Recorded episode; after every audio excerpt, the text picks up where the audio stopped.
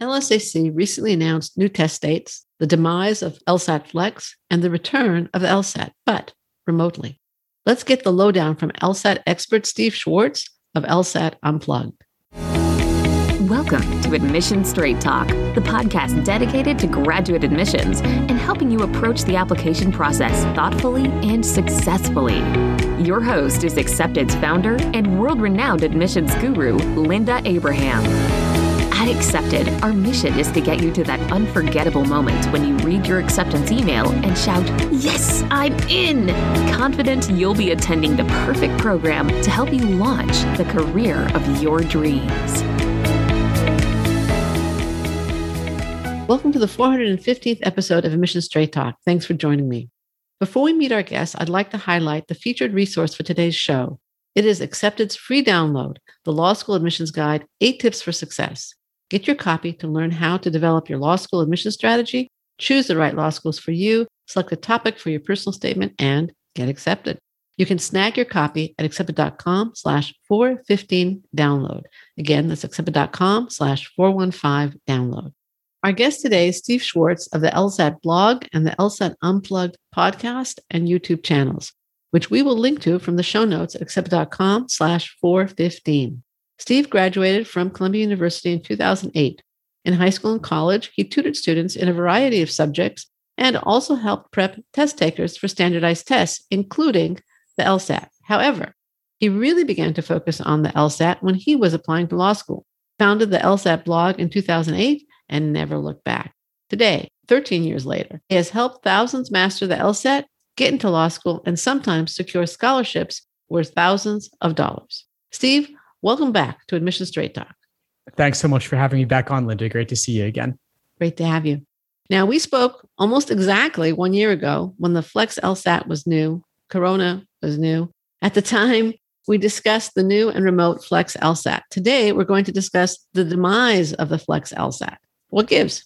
I mean, basically, the Flex was always kind of meant to be temporary. And I think that's why LSAC gave it the flex name to distinguish it from the normal regular LSAT. But here we are, one year later. COVID 19 is unfortunately still with us to some extent, although hopefully things will be looking better later this year with the vaccine rollouts and such. But LSAC, they, they can't keep administering the LSAT without experimental sections. They've right. got to be able to test out future questions. So starting in August this year, they're adding back in an experimental section and they're going to start calling it just the LSAT again. And how is the LSAT going to be different from the Flex LSAT, given that they are both remotely proctored exams? Yeah, I mean it's it's a very very small difference. I don't want people to get overly stressed about it. It's still the same question types, the same difficulty level. So you're going to have logic games, logical reasoning, reading comprehension like before. It'll still be the same length of 35 minutes per section, but the overall test sitting will be longer by adding back in that fourth unscored experimental section. They'll also insert a break between the second and third sections. So the length gets a little bit longer, maybe 10 minute break plus another 35 minutes for that fourth section. So test takers are looking at roughly a 45 minute longer exam. But as you said, it'll still be online. And entirely online. Are there any in person testing centers planned for those who prefer that? Not currently. At the moment, I don't think that we'll see any for quite a while, but LSAC indicates that they're open to the possibility, although they still will keep the online option we're expecting. And they've said it'll be online through at least June 2022. But this is still much shorter than the pre COVID LSAT, which had five sections, four scored, one unscored experimental. Now, the LSAT for the foreseeable future will have three scored sections plus one unscored experimental section. Got it. It's very interesting from my perspective. GMAC with the GMAT, you have an option to take it in person or remotely. MCAT is entirely the medical uh, aptitude test is entirely in person. There's no remote possibility. I think GRE has both, but I'd have to look. And LSAC is entirely re- remote. So it's it's like each one has has a different approach. Yeah, I mean, there's so many logistical things for them to deal with oh, that yeah. I can understand. I mean, on the one hand, I think it's nice to give people options. On the other hand, it's a lot of work to offer it in multiple contexts. and in person, the logistics of doing it that way, booking the testing centers, especially when the LSAT, unlike some of the others, I mean, if I understand correctly, the GRE is virtually every day. Is that right? Yes. Yeah. So the LSAT's not even every month, it's almost every month. So right. they don't have that same level of regularity. It's like things are kind of ad hoc for each time they're doing it. I think there are also many more GRE test takers. Yes. just covers yes. so many more subjects. But yeah, yeah. You know, stepping back and looking at the landscape overall, it's kind of interesting how each one has chosen a different path. Yeah, confusing for people who want dual degrees, right? Right. That's for sure. That's for sure. Go for the GRE. Now, will applicants know which section is experimental? So that's the thing. I'm glad you raised that question. They will not know during the exam. They will not know whether that unscored extra section is going to be games, reasoning, or reading comp. And they also don't know where in the exam it'll be. So it could be your first section, you're doing it, and it's unscored. It could be the last section, in which case, at least you've already gotten through the stuff that mattered to you, or it right. could be somewhere in the middle. And they don't tell you which section it's going to be because if they did, you probably wouldn't try as hard. And then that would affect the, their ability Validity. to benefit from the results of what you're doing. They want to be now, able to see how you perform. So every test will have four different sections, and just one of the sections will be unscored. That's right. So there's going to be three types of sections, but one of them you're going to get twice. So well, then the you'll know that test, one of those two is is the test. Exactly. So after all said and done, you're going to know. Okay, well, if I had two logic game sections, one of those was the fake one. You're just not going to know which one it is. But let's say you do logic game section one, logic game section two. Well, then you know the reading comp and logical reasoning is going to be real. Exactly. Okay. So at least you have that information, good or bad, you have it. And of course, as you're going through, until you get the second section. Yeah. So you've basically, unfortunately, you've got to try on everything. Of course. Do you recommend that applicants take the Flex LSAT? In other words, they make sure they get it done before we move to the LSAT, before August, uh, as soon as possible, essentially? Or should they wait for the traditional LSAT? That's a great question. I mean, all else being equal, I think anybody would prefer to do it without the experimental section and be done by June. But right. I would not recommend that you rush it if you're not fully ready by June. And that additional two months advice. could make a big difference. Yeah, as, as with almost anything in, in, admissions. I mean, one of the things I always tell applicants, they'll ask, when should I apply?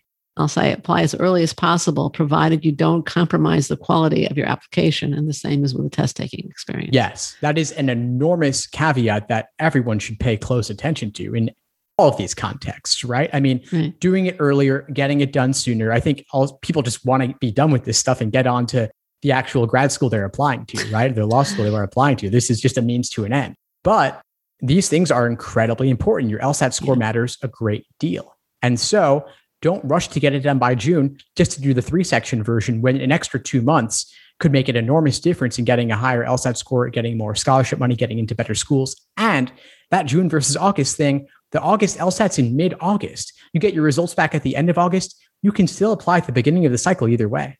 Right. And you'll apply knowledgeably, knowing knowing what your LSAT score is as opposed to just kind of applying in, in the dark. How should applicants adjust their prep in light of the additional section and increased length of the LSAT versus the LSAT Flex if they're not ready to take it by July? I would say just practice like it's going to be on game day. So do four section practice test sittings, splice in an unscored extra section from another exam, or I'll, and place that extra section in any position first, second, third, or fourth. It's kind of funny actually, but the released prep tests from the past are all four section exams because the exam used to be four scored sections plus mm. that fifth unscored experimental section. So if you want to insert logical reasoning as your extra section for the new LSAT starting in August 2021, you've already got it built in with all of the previously released exams. Mm. There's nearly a hundred like that. But you don't want to only use logical reasoning as your extra section. So you should also do, make some little Frankenstein exams inserting logic game sections from other prep tests or reading comp sections from other prep tests. But you do that, you'll be ready. Great tip.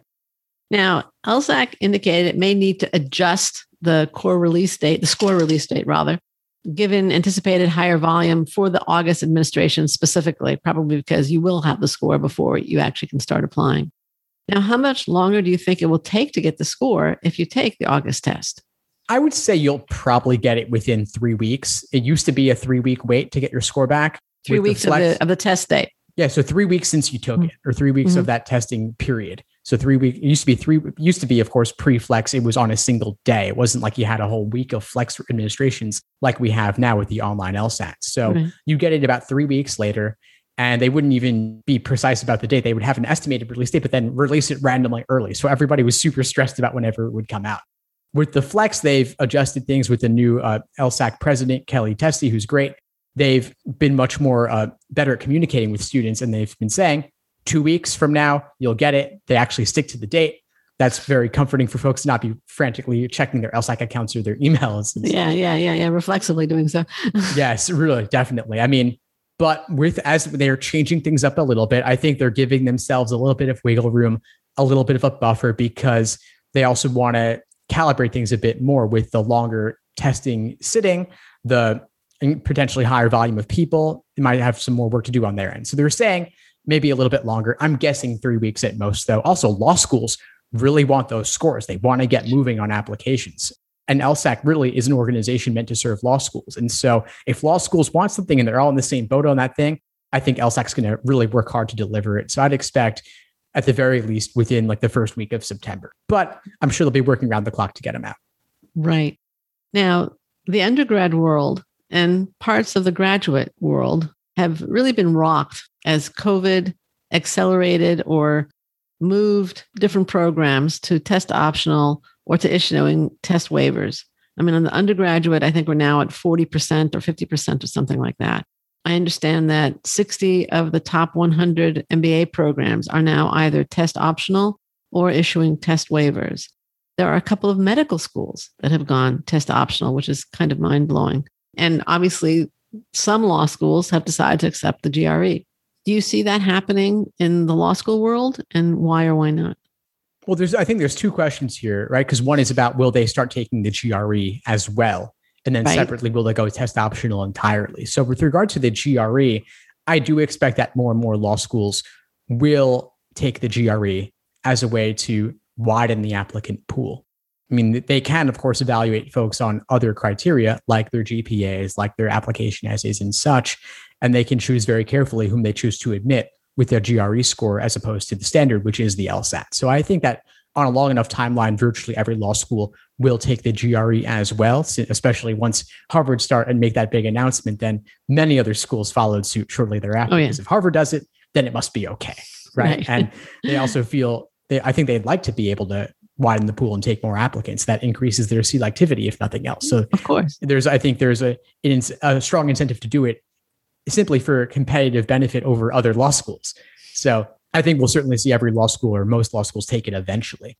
Test optional is a different story, though, because in part, the American Bar Association requires schools to use a valid and reliable admission test for I think most of the time that we've been around, it's been the LSAT is the main game in town, right? Right. GR is right. a fairly new uh, entrant. Is it valid or reliable? I mean, there's that's debatable, but it seems to be that they're accepting that. It's, right. it's no no one's going to shut down a law school for doing the GRE instead. But test optional altogether, I think is is is tough to sell. There, I've seen a couple of. Uh, have you seen it? There, I think there was a school in Arizona that said that they consider the first semester of law school to be the best possible test for how you would do in law school. So, in other words, they're not requiring transfer students to have the LSAT anymore? No, they were actually accepting students provisionally I based see. on their performance during the first semester of 1L. And they said, well, Got if it. you can cut it that way, then we will take you for the remainder of the three years. Ooh, very, and I hadn't heard that. Yeah, I thought it was a very creative interpretation of valid and reliable admission test. Yeah. And they, I mean, they got away with it from what I've seen. I didn't see anything saying that it wasn't going to work. Of course, this was with a very small number of students. There, I think it might have been only for their own school's undergraduates. So it was like maybe like a, a pilot program or, or mini pipeline mm-hmm. of sorts. It wasn't mm-hmm. like they were opening this up to the entire world. Yeah. Yeah. I had my concerns about it though, because if you don't do well, then you just spent the first semester's tuition and have nothing to show for it if you don't get taken for the rest of right. it. So I have some concerns regarding that. And I'm not sure that a lot, of, a lot of schools would go that route, but that could be one pathway to standardized test optional, but still technically falling within what the ABA requires under, again, what I consider a creative interpretation there. obviously the ABA's uh, approval is critical. That's that's the accrediting body.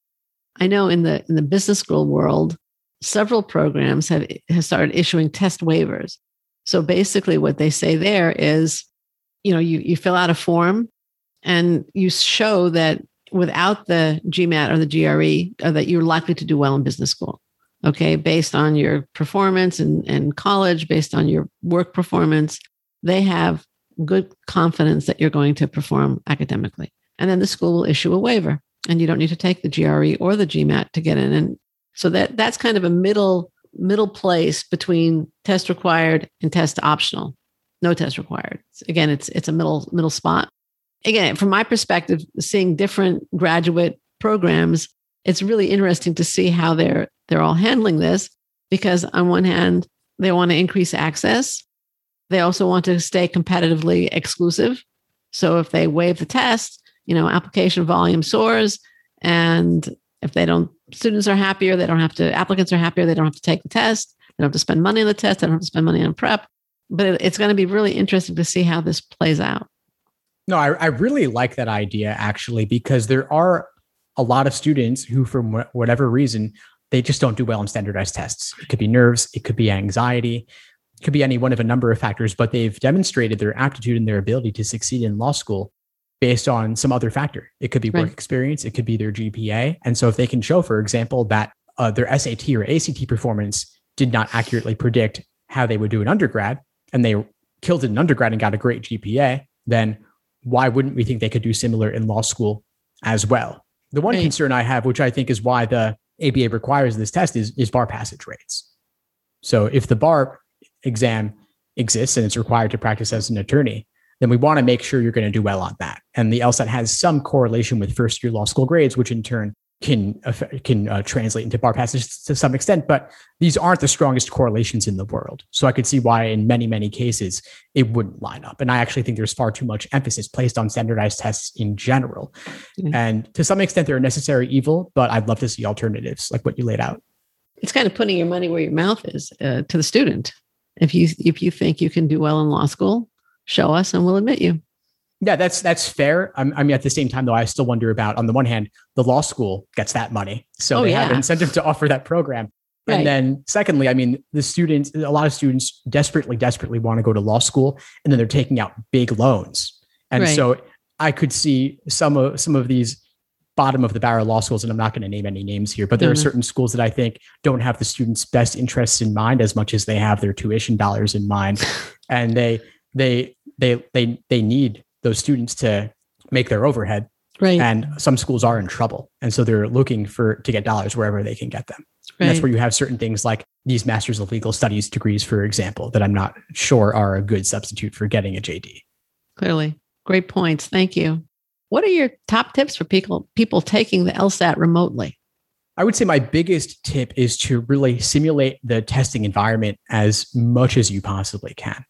Making sure about that practice exams, practice tests, yes. So making sure you're taking your practice tests in the same room you'll take the actual thing, making sure your internet internet connection is strong, and if not, reaching out to LSAC about getting uh, an alternative place to take it. They'll give you a, or they'll give you, they'll reimburse you if you want to take it at a hotel for example, with a good internet. So I'd say wired internet if possible and making sure no one else is using it at the same time. So make sure it's strong enough because there's nothing more frustrating than getting kicked out in the middle of a timed exam setting on the real thing. So simulate, simulate, practice, practice. Make sure that you're used to the the online LSAT format. So LSAC created Law Hub, aka official LSAT Prep Plus, where you can take the majority of LSATs with the same look and feel, the same style as you'll do an actual test day. And so don't do the majority of your studying in, in books when the exam has changed format completely. Makes sense. Great tips. One question occurred to me just now is I mean, it does happen that there's a power outage or your internet goes down. Somebody can do everything you said, right? They can do practice tests in the room they're going to take the exam. They can work on a on a wired internet connection and still something will happen. What what happens then? What do they do? Yeah, that's that's the worst thing because you could do everything right, and then something happens from a totally outside external factor that just ruins it for that day. What you do is reach out to LSAC immediately, ask the proctor to make a note of it as well, if possible, depending on what happened, And then in some cases, LSAC will set up an alternative date in the short term. So maybe you could take it a week or two later. Alternatively, you might not be able to take it until the next sitting, which is typically going to be a month later, maybe two. But that's really the, the best they can do for you, unfortunately, in most cases. And you know, they can't undo what happened already. And a power outage, of course, is, is out of their control. And hey, I mean, there are things that go wrong on Proctor UN's at uh, Proctor U's end as well. And Proctor U, by the way, is the organization administering and proctoring the online LSAT. So there could be hap- things that happen that are at their fault as well. Either way, reach out to LSAC, reach out multiple times if necessary. Hopefully, they'll make it right. They don't always get back to people quickly, though, just because of the volume of people they're dealing with. But keep following up, keep calling, call first thing in the morning if you can, because that's the best chance of getting through to them without a long wait time. Great advice. What would you have liked me to ask you that I haven't asked you about the return of the LSAT and the demise of LSAT Flex? I mean, honestly, Linda, I think you, you really covered everything. I, I love the questions. I think we I think we hit it from every angle. All right, great. Well, thank you so much for joining me today. I really appreciate your taking time to speak with me. Um, where can listeners and LSAT test takers learn more about your coaching service? Yeah, sure. So again, I'm Steve Schwartz. I run the LSAT blog and the LSAT Unplugged YouTube channel and podcast. I'm pretty easy to reach through all of these platforms. I've also got a free easy LSAT cheat sheet folks can download at bit.ly slash LSAT cheat sheet, all lowercase, and that's the best way to get started. Okay, great. Thanks again, Steve. We'll include links in the show notes at accepted.com slash 415 to the websites that Steve just mentioned, as well as to other resources and interviews, including Steve's previous interview. Listener, thank you too for joining Steve Schwartz and me for our 415th episode. Quick reminder grab your free copy of the Law School Admissions Guide Eight Tips for Success, Accepted's informative free guide for law school applicants. And you can get that copy at accepted.com slash 415 download. Again, that's accepted.com slash 415 download. And a final request if you find the show worthwhile, please share the good word by leaving a review on iTunes. Your doing so helps us spread the news about Admission Straight Talk. Doing so will also enroll you effortlessly in the Thank You for Your Review contest. One listener a month who leaves a podcast review on Apple Podcasts, aka iTunes, will win a free 20 minute consultation with me. You can leave your review at lovethepodcast.com slash AST. Again, that's lovethepodcast.com slash AST. I look forward to hearing from you and speaking with you. Thanks again for coming. This is Admission Straight Talk produced by Accepted, and I am your host, Linda Abraham. I'll talk to you again next week.